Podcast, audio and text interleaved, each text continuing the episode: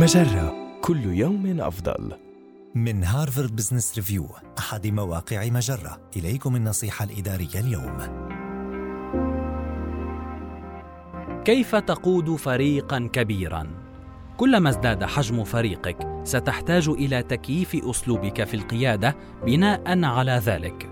على سبيل المثال يمكنك بناء علاقات قوية مع كل فرد في الفريق المكون من خمسة أعضاء. ولكن هذا يكاد يكون مستحيلا في الفريق المكون من ثلاثين شخص. ولأنك لن تتمكن من منح الجميع الاهتمام الذي يستحقونه. من المهم أن توظف قادة آخرين أو تدربهم لإدارة الموظفين الذين لا يمكنك إدارتهم بشكل مباشر.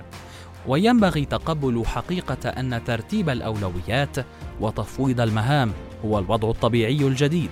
فكلما ازداد اهتمامك بكل شيء ازدادت احتمالية عدم سير بعض المشاريع على النحو الذي ينبغي أن تسير عليه. حدد ما الذي تحتاج فعليا إلى قضاء وقتك في فعله وتعود على الثقة بفريقك للتعامل مع الأمور دون تدخلك المباشر.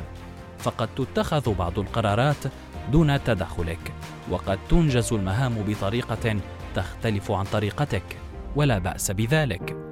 يتعلق جزء كبير من الإدارة بتعلم إيجاد التوازن الصحيح في هذه الأنواع من المواقف.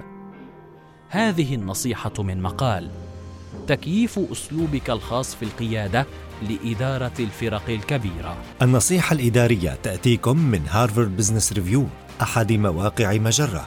مصدرك الأول لأفضل محتوى عربي على الإنترنت. مجرة كل يوم أفضل.